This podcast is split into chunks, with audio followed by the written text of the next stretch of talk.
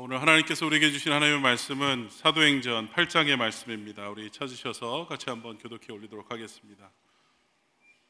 사도행전 8장 26절부터 40절까지의 말씀인데요. 제가 가진 성경 이- 어, 신약 성경 201페이지입니다.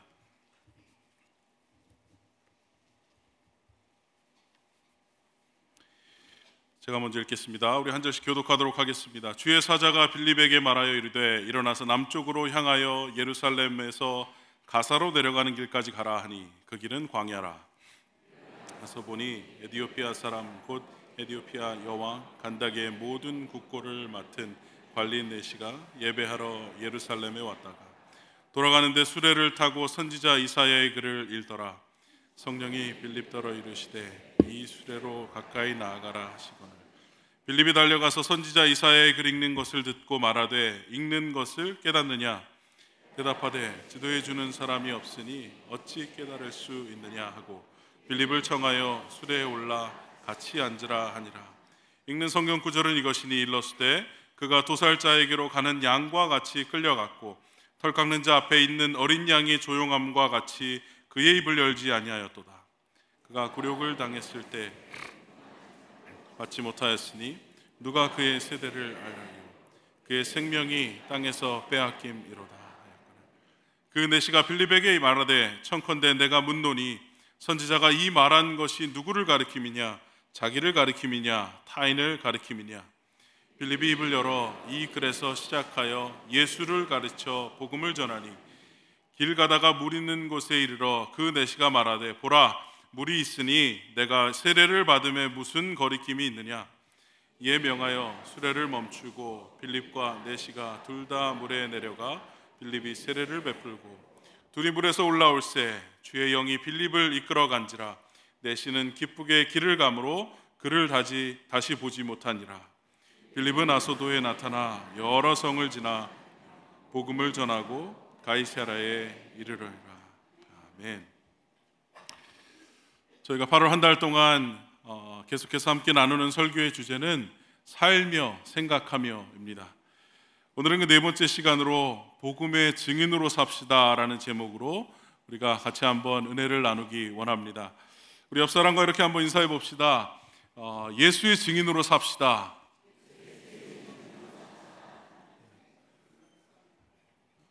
한 번씩밖에 안 하시네요. 예, 인사하는 것도 부담이 되셨나 봅니다. 어, 일본 북쪽에 가면 홋카이도 어, 지방에 겨울이면 찾아오는 어, 손님이 있습니다. 청둥 오리떼가 있는데요. 어, 겨울을 보내고 봄이 오면 다른 곳에 어, 또 날아갑니다. 그런데 몇 해 전에 어, 겨울에 이상 기온이 불면서 어, 호수가 꽁꽁 얼어붙는 바람에 오리들이 그 먹이를 먹지 못해서 어, 굶어 죽는 일이 생겼습니다. 이를 불쌍하게 여긴 지역 주민들이 어, 콩이라든지 이런 이런 것들을 준비해서 그 오리들을 어, 피딩하기 시작했습니다. 먹이기 시작했습니다. 그런데 오- 어느 어느 순간부터 어, 먹이를 찾아다니려고 노력하지 않는 오리들의 모습을 볼 수 있습니다. 사람이 주는 먹이를 받아 먹는데 재미가 붙였던 것 같아요. 그래서 봄이 왔는데도 우리들은 다른 곳으로 이제 날아가야 되는데 날아가려는 마음의 그런 어떤 움직임이 보이지 않았습니다. 그리고 시내를 뒤뚱거리면서 걸어 다니기 시작합니다. 어, 개나 고양이에게 물려 죽는 그런 오리가 점점 늘어나기 시작했고요. 자동차에 치여서 어, 죽는 비극적인 일이 벌어지기 시작했습니다. 조리학자들이 어, 지역 주민에게 경고를 줍니다. 그래서 더 이상 먹이를 주지 않습니다. 이미 야성을 잃어버린 이 오리들, 편안한 그 홋카이도 호수를 떠나지 않다가 끝내는 집단으로 어, 폐사를 당하는 안타까운 마지막을 맞이했다는 겁니다. 여러분 야생 동물에게 자신의 생명을 존속시켜 주는 이 야성을 상실하면 그걸로 끝이라는 그런 단편적인 예를 우리에게 보여주고 있습니다. 여러분 오늘날 주님께서 우리를 이 땅에 보내신 이 땅에 어, 교회와 그리스도인으로 남겨두신 그 이유와 목적이 무엇이라고 생각하십니까? 크리스천으로서 우리의 생명을 존속시켜주는 그 야성, 우리에게 가치와 의미를 부여해주는 그것이 무엇이라고 생각하십니까? 저는 복음 전도라고 생각합니다. 물론 예배도 중요합니다. 전도 어, 그 기도 생활 기도 훈련도 중요합니다. 그리고 어, 제자 양육도 중요합니다. 하지만 예수 그리스도의 복음을 전하는 것이야말로 하나님께서 가장 소중히 여기는 것이 아닌가라는 그런 생각이 듭니다. 하나님이 가장 기뻐하시는 뜻 원칙적으로 한 가지밖에 없다는 겁니다. 그것은 이 세상을 구원하시는 것, 이 세상을 구원하는 것, 그것이 하나님이 기뻐하시는 뜻이라는 겁니다. 그런데 어떻게 하나님이 이 세상을 구원하시느냐? 그것은 복음을 통해서 복음을 전함으로써 그 일을 감당하신다는 겁니다. 여러분 근데 복음을 전하려면 전하는 자가 있어야 되잖아요. 어, 증거자가 있어야 되잖아요. 근데 여러분 전도를 해야 한다는 것을 모르는 크리스천들이 어, 얼마나 많겠습니까? 어, 과연 몇 명이나 될까요? 그리스도인이라고 한다면 모두가 전도해야 된다는 사실을 너무나도 잘 알고 있습니다. 하지만 우리가 이야기할 때에 신앙생활을 이야기하거나 남들과 대화를 할 때에 가장 부담을 느끼는 타픽이 무엇이냐? 바로 전도가 아닐까 생각이 됩니다. 그래서 굉장히 부담감을 가지고 이 자리에 섰습니다.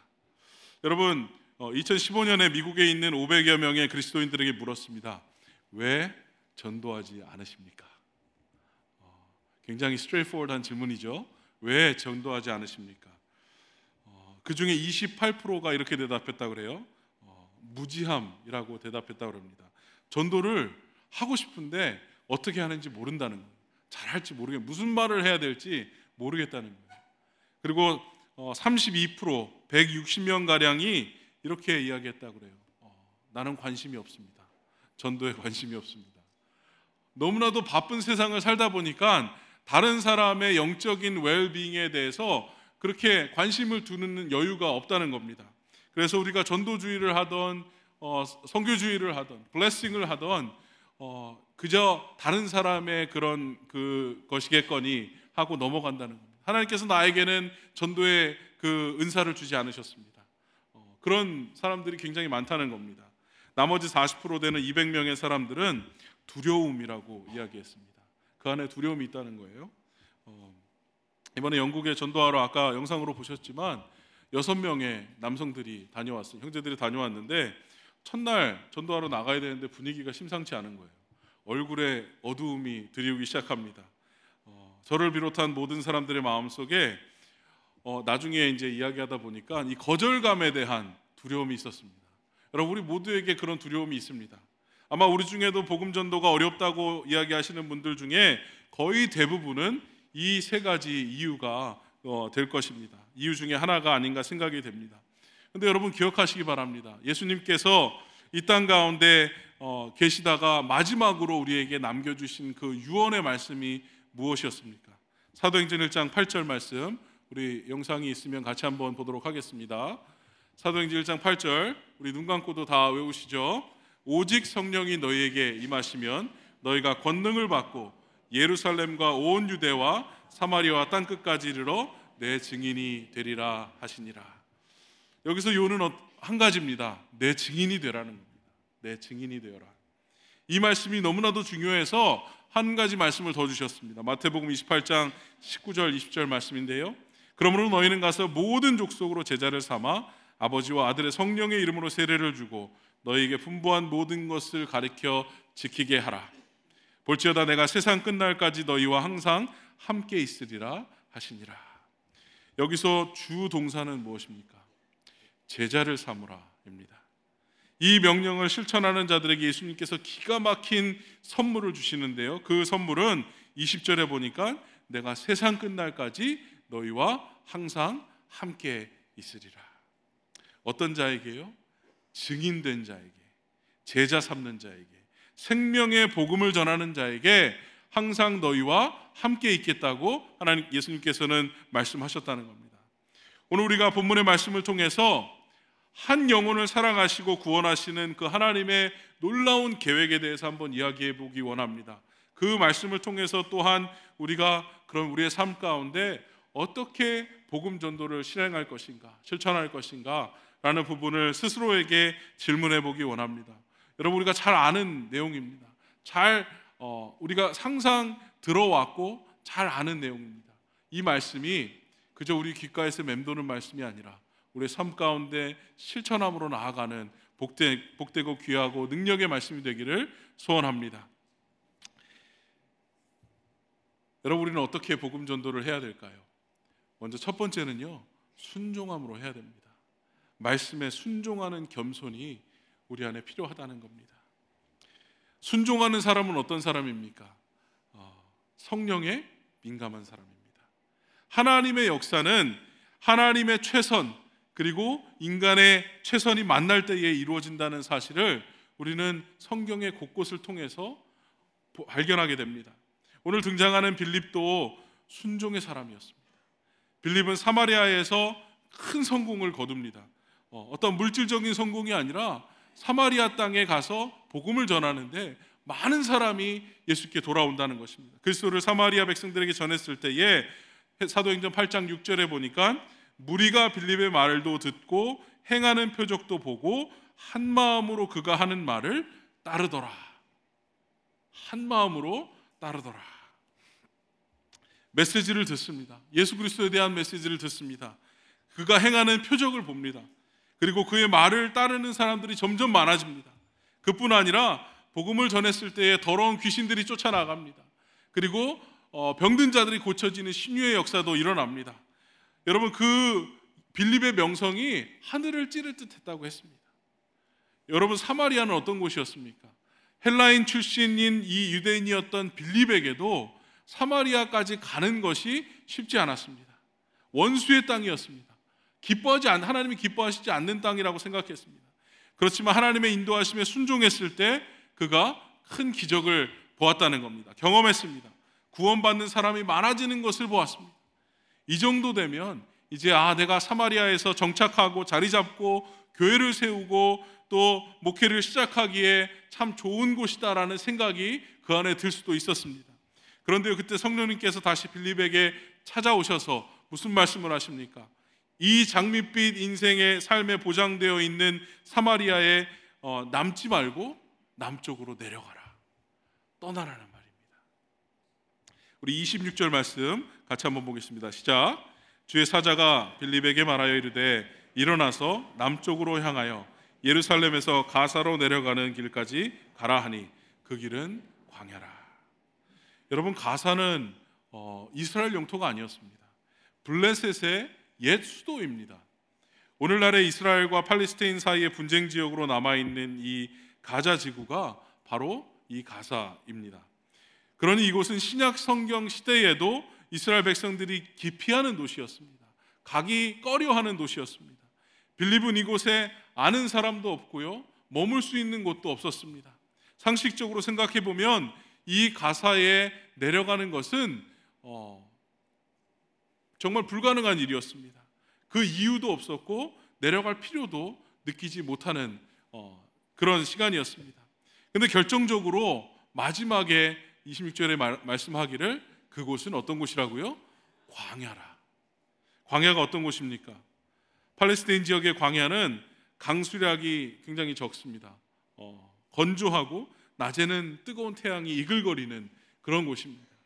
밤에는 어떻습니까? 밤과 낮과의 기온차가 엄청납니다. 어, 사람이 여행하기에 매우 척박한 땅이었습니다. 또한 광야에 서식하는 뱀이라든지 정갈이라든지 이런 독성 있는 것들이 굉장히 많았습니다. 밤에 나타나는 야생 동물 또한 빌립의 그 안전을 위협하기는 충분했습니다. 게다가 두문불출 나타나는 강도들도 어, 이 위험하긴 매한가지였습니다. 성령님은 빌립에게 사마리아에서 가까운 광야를 가라라고 명령하지 않으셨습니다. 적어도 거리로 따지면 70마일 정도, 80마일 정도 떨어져 있는 이 가자로 내려가는 그 광야로 가라는 겁니다. 하루에 20마일씩만 걸어도요, 나흘이나 걸리는 굉장한 그 거리에 있는 어, 곳입니다. 이에 대하여 빌립은 왜 하필 광야입니까? 왜 하필 어, 그곳입니까? 불평하며 항이라도 할 만한데 한 번도 불평하지 않았다는 겁니다. 지금 막 예수를 믿고 사람들이 몰려오고 있는데 말이죠.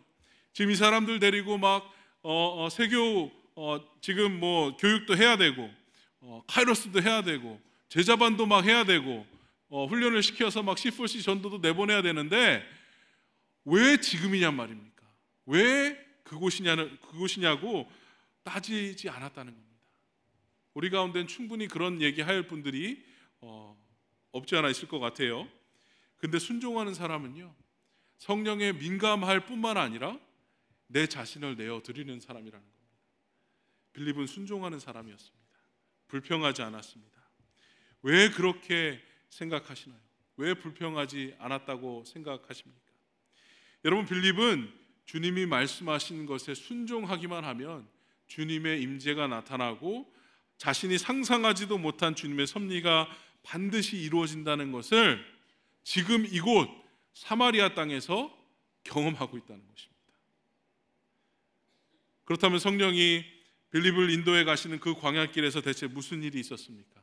27절과 28절에 보니까 일어나 가서 보니 에디오피아 사람 곧 에디오피아 여왕 간다게의 모든 국고를 맡은 관리인 네시가 예배하러 예루살렘에 왔다가 돌아가는데 수레를 타고 선지자 이사야의 글을 읽더라. 일어나 가서 보니 세 단어로 시작하고 있습니다. 하나님 앞에 명령을 받자마자 즉시 떠났다는 것. 빌립은 그런 사람이었습니다. 즉시 순종하는 사람이었습니다. 여러분 하나님께서 우리 가정에게 어, 우리 오이코스에게 우리 교회에게 복음 전도할 수 있는 찬스를 주십니다. 전도하라고 하십니다. 복음을 나누라고 하십니다. 그럴 때 어떻게 해야 합니까? 즉시 순종해야 합니다. 왜 그런 줄 아십니까, 여러분? 순종은 타이밍입니다. 순종은 뭐라고요? 타이밍입니다. 시간을 질질 끌다가 내가 원하는 시간에, 내가 편한 시간에 하는 게 아니라는 겁니다. 하나님이 하나님의 뜻을 보여주세요. 우리는 기도를 자주 합니다. 종종 우리가 드리는 기도 가운데 하나님의 뜻대로 살기 원합니다. 하나님의 뜻을 보여주세요. 우리 그런, 기, 그런 기도 자주 하죠. 어, 저만 합니까? 자주 합니다. 근데 문제가 한 가지 있습니다. 여러분 우리가 기도를 어, 많이 하는데요. 하나님의 뜻을 보여달라고 기도를 하지만 하나님의 뜻을 순종할 마음의 준비가 안 돼 있을 때가 참 많다는 것입니다. 저를 비롯해서 기도는 참 많이 합니다. 근데 그 주신 말씀에 순종할 만한 그 마음의 준비가 덜 돼 있을 때가 많다는 겁니다. 여러분 우리가 말씀을 알고 말씀을 기억하고 말씀을 묵상하지만 그 말씀대로 행하지 않으면 아무 일도 일어나지 않습니다. 하나님께서 역사하지 않으십니다. 사도행전 8장 29절에 이렇게 기록합니다. 성령이 빌립더러 이르시되 이 수레로 가까이 나아가라. 그곳에 어, 가사에 내려가서 보니까 어, 어느 이방인이 수레를 타고 가는 거예요. 근데 성령님께서 나타나셔서 이 수레로 가까이 가라고 또 명령을 하십니다. 근데 빌립은 어떻게 합니까? 30절에 보니까 빌립이 달려갔다고 그랬습니다. He ran up to he ran up to him. 달려가서 대화를 시도합니다. 적극적인 빌립의 자세를 우리가 볼 수 있습니다. 여러분 우리가 복음 전도자로서 하나님이 이끄시는 곳에서 부르시면 언제나 달려갈 준비가 되어 있어야 하는 것입니다. 그런데 여러분 우리가 우리 마음속에 왜 전도가 어렵다고 생각하는 그런 생각들이 존재하고 있습니까? 바로 실패에 대한 두려움이 아닌가라는 생각이 있습니다. 내가 말은 잘할 수 있을까? 나는 믿지만 이 말하는 이 상대방에게 설명하는 건 또 다른 문제거든. 복음을 전하는데 말하다가 이 사람이 나를 싫어하면 어떡할까? 나를 나와의 관계가 깨지면 어떡할까? 그런 생각이 들 수 있습니다. 여러분 마가복음에 보면 어, 씨 뿌리는 비유가 등장을 합니다. 거기 네 가지 밭이 등장을 하죠. 어, 길가밭이 있고요, 돌밭이 있고요, 어, 가시덤불이 있고요, 좋은 밭이 있습니다. 씨 뿌리는 자가 밭에 씨를 뿌리는 이 설명을 어, 볼 때마다 들을 때마다 항상 제 마음 속에는 그런 궁금증이 생겼습니다. 왜 씨를 좋은 밭에만 뿌리지 이렇게 어? 왜 낭비하면서 가시덤불에도 뿌리고 어, 돌밭에도 뿌리고 왜 그런 어, 그런 씨앗이 많나 낭비를 할, 할까 그런 생각이 여러분 안 드셨습니까? 저는 그런 궁금증이 들었습니다. 그런데요, 우리가 생각하는 농사나 그 밭의 모양과 이스라엘에 있었던 그 농사나 그런 밭의 개념과는 좀 다르다는 것입니다. 우리가 생각하는 밭의 모습은 어, 비옥한 땅입니다. 평야입니다. 그래서 잘 가꾸면 하면은 열매가 많이 맺혀지는 그런 땅을 우리는 생각을 합니다. 그런데 이스라엘 땅은 뭐, 어, 떤 땅이었습니까? 대부분 석회암으로 이루어진 산지라는 겁니다. 또한 날씨는 어떻습니까? 레이닝 시즌이 있고 드라이 시즌이 있습니다. 그래서 건기에는 정말 점성이 있는 그런 땅이 아니라 그냥 만지면 부서져 버리는 그런 그런 흙덩 흙덤이라는 겁니다. 그리고 땅들이 이렇게 나눠져 있지 않습니다. 다 골고루 섞여 있다는 것입니다. 그래서 돌밭과 좋은 땅과 가시덤불과 자갈밭이 다 섞여 있습니다. 사람들이 지나다니는 그 길이 길이 되는 겁니다. 길로 나타나는 겁니다. 그래서 좋은 땅만을 골라서 씨를 뿌리는 것이 아니라 그냥 땅에다 씨를 뿌립니다. 그리고 좋은 땅에서는 좋은 열매를 맺히게 되는 것입니다. 여러분 전도라는 것이 그런 것 같아요. 우리가 전도 대상자라는 그 영혼의 상태가 이 씨 뿌리는 비유와 같다는 거예요. 그 사람의 마음의 상태가 돌밭인지 어, 어, 자갈밭인지 가시덤불인지 우리는 알 수가 없다는 겁니다. 하지만 우리가 실패를 두려워하지 말아야 되는 이유가 있다는 겁니다. 왜 그렇죠? 우리는 그저 씨 뿌리는 자일 뿐입니다. 열매를 맺고 그 뒤의 문제는 하나님의 영역입니다. 하나님께서 하실 문제입니다. 근데 사람이 궁금해하는 것 중에 하나가 실패하면 어떡하죠? 여러분 전도에 실패란 있을 수 있습니까 없습니까? 우리가 만약 씨를 뿌리는 사람이라면 전도에 실패라고 한다면 씨를 뿌리지 않는 것밖에는 없습니다. 복음을 전하지 않으면 실패하는 겁니다. 그런데 우리가 하나님이 성령이 주시는 마음을 가지고 말씀에 순종한다면 우리 이웃 가운데 우리의 자녀들 가운데 우리의 남편과 우리 아내 가운데 그 복음을 우리가 복음의 씨앗을 심기기만 한다면 우리는 전도에 성공한 것입니다. 그 뒤는 하나님의 영역입니다. 하나님께서 물을 주시고 하나님께서 자라게 하신다는 겁니다. 여러분 한 사람이 복음을 접하고 영접하게 되기까지 수십 번의 복음이 들려져야 된다고 합니다. 결론은 내가 그 사람에게 첫 번째 전도자가 될 수 있습니다. 내가 그 사람에게는 마지막 전도자가 될 수 있습니다. 준비된 영혼이 있을 수 있습니다.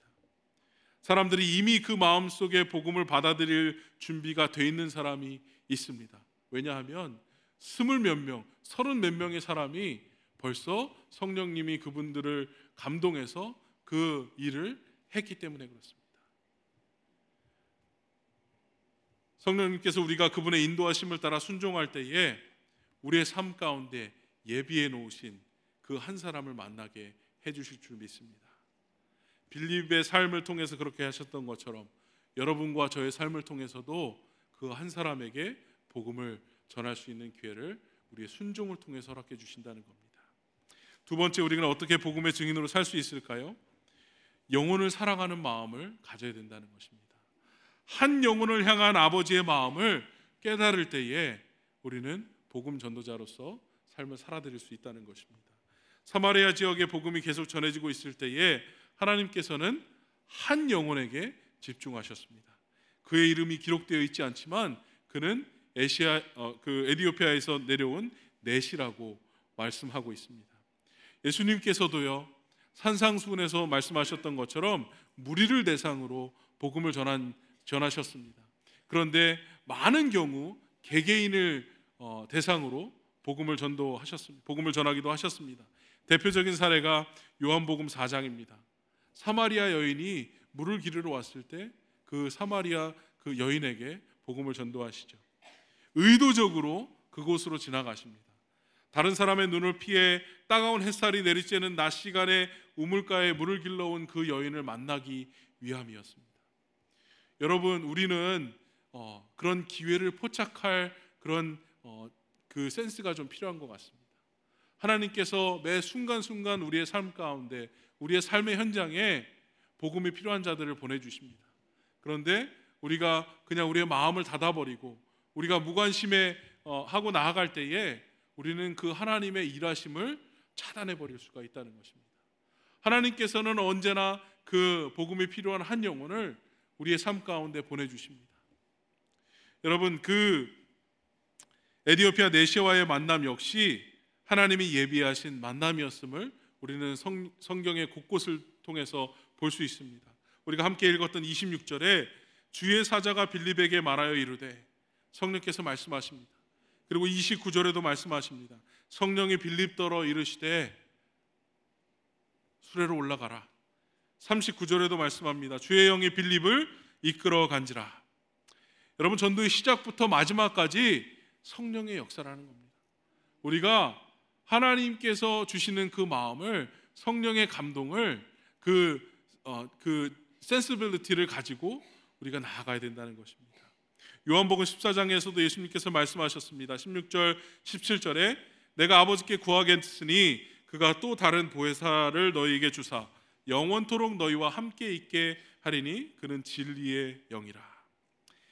성령님께서는요 어두움 가운데 있는 백성들을 예수의 복음을 통해서 빛 가운데로 나오게 해주십니다. 성령의 인도하심에 순종하여서 가서로 가는 광야로 나아간 빌립은 한 사람을 만나게 됩니다. 에디오피아 여왕의 모든 국고를 관리하는 한 내시였습니다. 여러분 그런데 이 만남 자체도 빌립에게는 쉬운 만남이 아니었습니다. 유대인들에게 혼혈 유대인인 사마리아로 복음을 전하러 가는 것이 상당히 어, 껄끄러운 일이었습니다. 그런데 사마리아로 내려간 그 순종의 어, 순종을 했던 그 빌립 이 빌립에게도 이 남자에게 이 이방인에게 다가가서 복음을 전하는 것이 사마리아에 가는 것보다도 훨씬 더 어려운 훨씬 더 챌린지된 그런 일이었다는 것입니다. 왜냐하면 율법에 묶여 있는 이 유대인의 입장에서 볼 때에 이는 저주받은 함의 자손이었습니다. 후손이었습니다. 부정한 이방인이었습니다. 하나님의 백성이 될 수 없는 몸에 defect가 있는 거세를 한 어, 내시였습니다. 그럼에도 불구하고 빌립은 거리낌 없이 그 수레에 올라타 앉았습니다. 만약 다른 유대인이었다면 하나님께 그 수레를 본 순간, 그 이방인을 본 순간 complain 했을 것입니다. 하나님, 사마리아에서 이렇게 잘 되고 있는데 하나님 나를 굳이 이곳까지 보내셔서 만나게 하신 사람이 이 사람입니까? complain 했을지도 모르겠습니다. 그런데 한 영혼을 향한 그 하나님의 마음을 아는 빌립은 그 수레에 달려가서 올라탄다는 것입니다. 여러분 오늘 이 장면은 우리에게 교회 공동체로 감히 나오지 못하는 그런 사람들에 대한 질문을 우리에게 던지고 있습니다. 이 내시는 하나님을 예배하러 예루살렘에 왔다가 돌아가는 길에 있다고 성경은 성경은 기록하고 있죠. 근데 그는 제사에 참여는 하긴 했지만 어, 유대인이 아니었고요. 함의 자손이었고요. 내시였기 때문에 그냥 이방인의 뜰에서 저 먼 발치에서 제사가 이루어지는 그 상, 상황을 바라보기만 했던 그런 이방인이었습니다.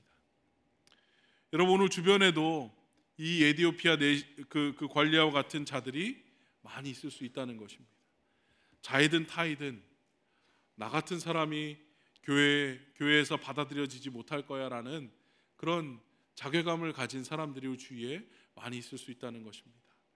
멀찌감치 바라만 보고 있는 사람들이 있다는 것입니다. 그런 자들을 향하신 하나님의 예리하신 시선을 우리는 깨달아 알아야 한다는 것이죠. 하나님께서 그런 한 사람 한 사람까지도 사랑하셔서 빌립을 보내주셨다는 겁니다. 사랑을 표현하셨다는. 복음을 전하셨다는. 그런 자들에게 우리 또한 다가가서 또 다른 빌립이 되어야 된다는 것입니다. 달려가 함께 앉아 그의 이야기를 들을 수 있어야 합니다. 그 사람이 세상에서 도덕적으로 옳지 못한다, 지탄을 받는다 할지라도 기독교의 가치관에 있어서 위배되는 삶을 산 역사가 있는 사람이라 할지라도 하나님께서 빌립을 통해 에디오피아 내시에게 찾아가셔서 우리 주님은 의인과 건강한 자를 찾아오신 것이 아니라 죄인과 병든 자를 찾아오셨다는 그 사실을 전달해 주신 그 하나님의 마음을 알게 하신 것처럼 우리도 우리의 마음 가운데 기준에 미달한 못 미친 사람일지라 할지라도 하나님께서 만나게 하시는 그 사람에게 하나님의 나라와 복음을 전하는 그 귀하고 복된 사명을 감당해야 된다는 것입니다. 여러분에게 한 차트를 보여드리기 원합니다. 어, 이 숫자가 무엇을 의미하느냐? 어, 저희 교회에 어, 실천 사역 전도 팀이 있습니다. Friends of Faith 팀이 있고요. C4C라는 Church for Community라는 팀이 있습니다. 매월 셋째 주 토요일에 이 지역에 어, 전도를 나가는 실천 사역 팀입니다. Herndon에 나아가서 어, 히스패닉 형제들을 아까 사진에서도 보셨던 것과 같이 어, 형제 자매들을 섬깁니다. 그리고 이 지역 커뮤니티를 정하고 그날 나갈 그 street을 정해서 그 street에 있는 집들을 도어 투 도어를 어, 방문을 해서 우리가 복음을 전하고 대화를 나누고 survey를 하면서 어, 기회가 생기면 어, 복음을 전하는 그런 서- 전도팀이 있습니다. 처음에 보는, 보시는 1809 이 숫자가 무엇이냐? 지난 4년 동안 저희가 방문했던 가정의 숫자입니다. 1809 가정을 방문했습니다. 어, 그 중에 510 가정이 우리에게 문을 열어 주었습니다. 그리고 75 street에 있는 그, 지- 그 집들을 어, 저희가 방문을 했습니다. 다음 슬라이드를 보시면은 이 510 가정 중에 57%나 되는 197명의 어, 그 사람들이 어, 아 197은 아닙니다. 57%나 되는 사람들이 Christian background를 가지고 있는 사람들이었습니다.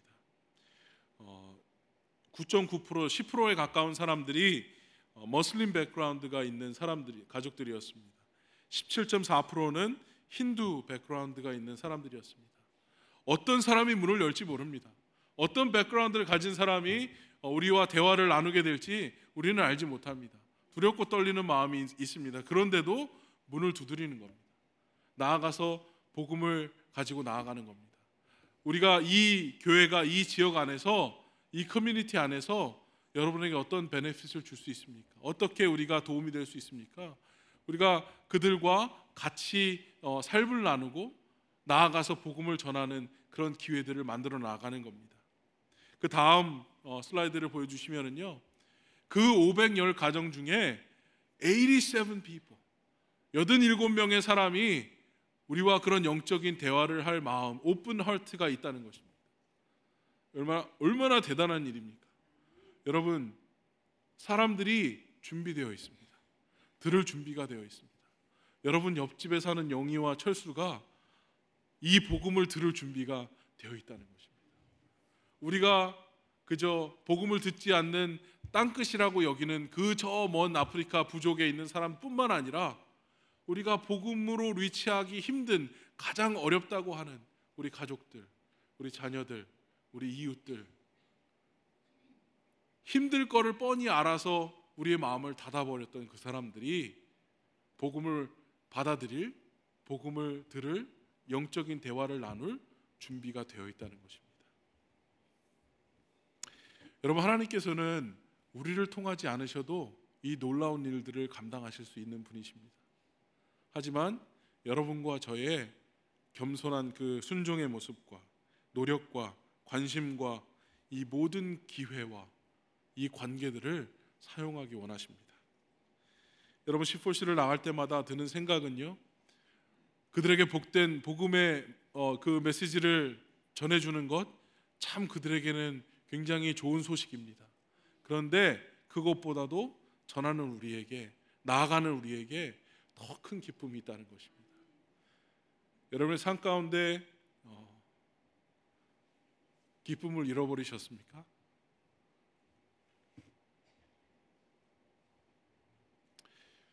이 복된 사역에 동참하시기 바랍니다.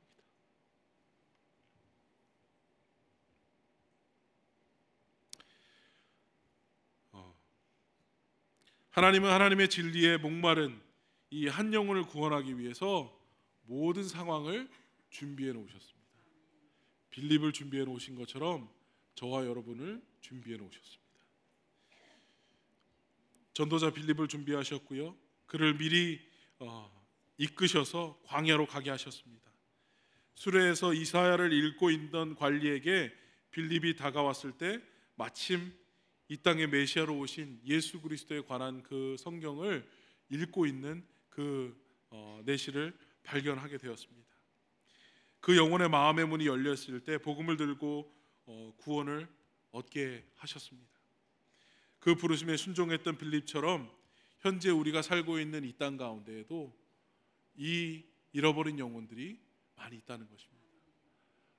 복음이 필요한 자들이 많이 있다는 것입니다.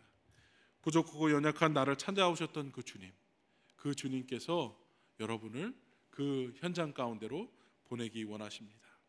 우리와 헌, 우리의 헌신과 섬김을 통해서 일하기 원하십니다. 마지막으로 어떻게 복음의 증인으로 살 수 있을까요? 우리는 복음을 전달하는 말씀과 복음에 대한 명확한 지혜가 필요하다는 것입니다. You must be able to deliver the gospel clearly. 우리 35절 말씀 같이 한번 읽겠습니다. 시작. 입을 열어 이 글에서 시작하여 예수를 가르쳐 복음을 전하니. 여러분 굉장히 중요한 말씀입니다. 이 글에서 시작하여 예수를 가르쳐 복음을 전했다고 했습니다. 여러분 이 글이 무엇입니까? 이사야서 53장의 말씀을 지금 내시가 읽고 있습니다. 빌립이 마차에 갔을 때에 이 에디오피아 내시가 이사야서 53장을 읽고 있으리라는 생각을 했을까요? 안 했을까요? 안 했을 것입니다. 그냥 가 보니까 무슨 책을 읽고 있는데 어, 이사야 53장을 읽고 있었던 겁니다. 어, 빌립이 얼마나 말씀에 대해서 준비가 돼 있는 자라는 사실을 우리가 이 한 장면을 보더라도 알 수 있다는 것입니다. 만약에 내시가 창세기 3장을 읽고 있었다면 성경은 이렇게 기록했겠죠. 창세기 3장을 시작하여 복음을 전했을 것이다. 라고 이렇게 시작했을 것입니다. 왜 많은 사람들이 복음을 전하지 못할까요? 복음에 대한 두려움이 있을까요? 복음을 모르기 때문은 아닌지 모르겠습니다. 우리가 알기는 아는데 어렴풋이 아는 거예요. 자신만 아는 거예요. 자기가 확실히 아는 것은 누구에게든지 전할 수 있습니다. 그 대상 이 누구이든지 간에. 제가 대학을 다닐 때 어떤 교수님의 강의는 굉장히 어렵습니다. 아, 그런 생각이 막 드는 거예요. 아, 내가 이렇게 바보 같았나? 이렇게 이해가 안 되나? 막 그런 생각이 드는 거예요. 근데 어떤 교수님의 그, 그 강의는 막 너무 이해가 잘 되는 거예요. 무슨 차이가 있습니까? 여러분, 자신이 100% 아는 어, 내용은 잘 가르칠 수 있습니다. 잘 전할 수 있습니다. 근데 내가 50%, 60%, 70% 정도 아는 내용은 그 내용 안에서도 모호하게밖에 가르칠 수 없다는 것입니다. 오늘 교회 이런 분들이 너무나도 많습니다. 저 또한 이 부분에 대한 고민이 늘 있습니다. 복음을 확실하게 이해하고 클리어하게 전달하는 목회자가 되게 해달라고 항상 기도하는 기도의 제목이 있습니다. 수십 권의 책을 읽고요. 많은 영상과 강의를 듣습니다. 우리가 다른 것은 몰라도 복음에 대해서 확실히 알아야 합니다. 복음을 모를 때에 내가 복음을 100% 소화하지 못할 때에 그렇기 때문에 하나님의 복음을 전할 마음조차도 갖지 못하게 되지는 않는가 라는 그런 생각을 해보게 됩니다. 그저 전도라고 이야기하면 교회 나오세요. 어, 그리고 목사님과 1대1 상담을 권유합니다. 어, 그런데 여러분, 전도는 복음 전도는 우리 모두에게 주신 하나님의 사명입니다. 우리 모두가 해야 합니다. 성경은 빌립이 목회자가 아니고 집사라고 이야기합니다. 평신도가 해야 한다고 말하고 있습니다. 빌립은 내시가 읽고 있던 이 이사야 53장 7절에서 8절부터 시작하여서 예수 그리스도의 복음을 전했다고 설명합니다. 여러분 이 복음이 어떤 복음입니까? 저와 여러분이 잘 아는 그 내용입니다. 하나님은 거룩하신 분이시기 때문에 거룩하신 하나님 앞에서 모든 죄인은 죽을 수밖에 없다. 그러나 하나님께서는 인간을 구원하시기 위해 사랑하시기 때문에 당신의 독생자 예수 그리스도를 보내 주셨다. 그리고 그 십자가에서 돌아가신 그 이후에 사흘 만에 부활하셔서 죽음을, 죽음을 이기시고 부활하셨다. 예수님께서 그 부활하신 그 어, 어, 부활하심으로 우리를 위해 영원한 생명의 길을 열어주셨다는 겁니다. 그리고 그 우리 모두를 그 부활의 길로 초청하고 계신다는 겁니다. 하나님께서 이 세상을 이처럼 사랑하사 독생자 예수를 주셨으니 이는 그를 믿는 자마다 멸망하지 않고 영생을 얻게 하려 하십니다. 수고하고 무거운 짐진 자들아 다 내게로 오라. 내가 너희를 쉬게 하리라. 나는 부활이요 생명이니 나를 믿는 자는 죽어도 살겠고 살아서 믿는 자는 영원히 죽지 아니하겠다. 우리 주님이 이 구원을 이 구원이 지금 당신에게 임했다는 겁니다. 예수 그리스도를 당신의 구주로 영접하십시오. 예수 그리스도를 믿기만 하면 누구든지 당신 같은 이방인도 당신 같은 흑인도 구스인도 당신 같은 내시도 하나님의 존귀한 자녀가 될 수 있다. 라는 복음을 전했다는 겁니다. 여러분 에디오피아 내시는 예루살렘 성전까지 찾아왔지만 그는 이방인이었기 때문에 이방인의 뜰을 넘을 수 없었습니다. 그가 확실한 것은 유대교를 통해서는 자신과 같은 그 이방인은 유대인과 동일한 구원을 얻지 못한다는 사실을 확실히 발견하고 돌아오는 순간이었습니다. 그런데 빌립이 전한 복음은 어땠습니까? 예수 그리스도의 복음은 유대인이나 이방인이나 같다는 것입니다. 복음 안에서는 구별함이 없다는 것입니다. 자신과 같은 이방인도 자신과 같이 아프리카 흑인도 자신과 같은 저주받는 하멜 후에도 구스인도 몸에 하자가 있는 내시도 하나님의 존귀한 자녀가 될 수 있다는 그 복된 소식을 발견했다는 것입니다. 여러분 얼마나 감격스럽고 기쁨으로 가득 찼을까요? 여러분 이 복음을 들어야 하는 수많은 사람들이 여러분 주위에 있다는 것입니다. 우리 교회 안에도 있다는 것입니다. 복음을 정확하게 전달하기 위해서 우리는 항상 말씀과 복음에 대한 정확하고 명확한 지식과 지혜가 필요하다는 것입니다. 언제까지 나는 모르겠습니다. 이야기하실 겁니까? 근데 중요한 것은요. 증인은 그냥 이론으로만 되는 것이 아니라는 것입니다.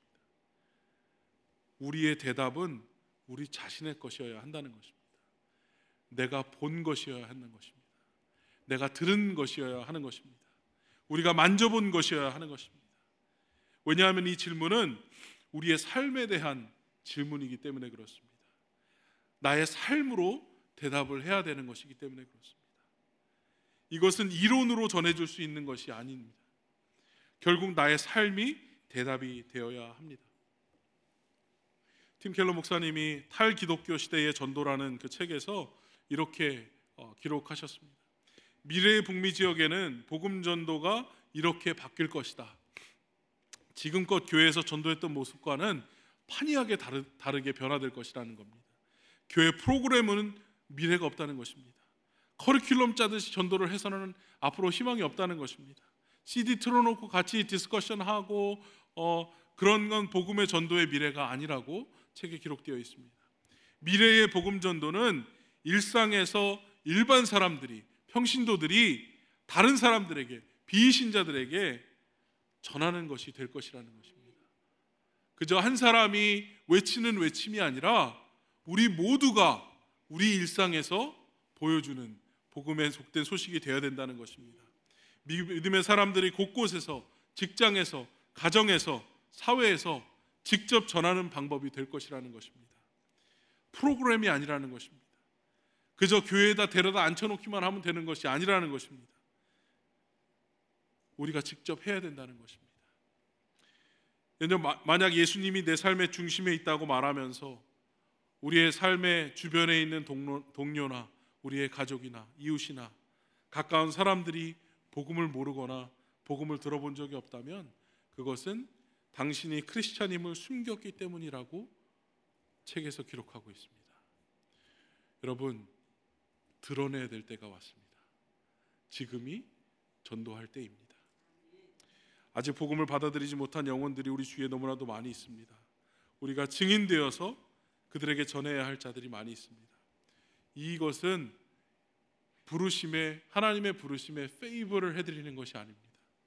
반드시 우리가 복음을 들고 나아가는 순종의 모습입니다. 우리 부족한 입술의 고백, 삶의 고백을 사용하셔서 한 영혼 한 영혼을 주님께 인도하신다는 사실입니다. 그 하나님의 기쁨에 동참하는 여러분의 한 주간이 되시기를 주님의 이름으로 축복을 드립니다. 마지막으로 한 가지 어, 말씀을 드립니다.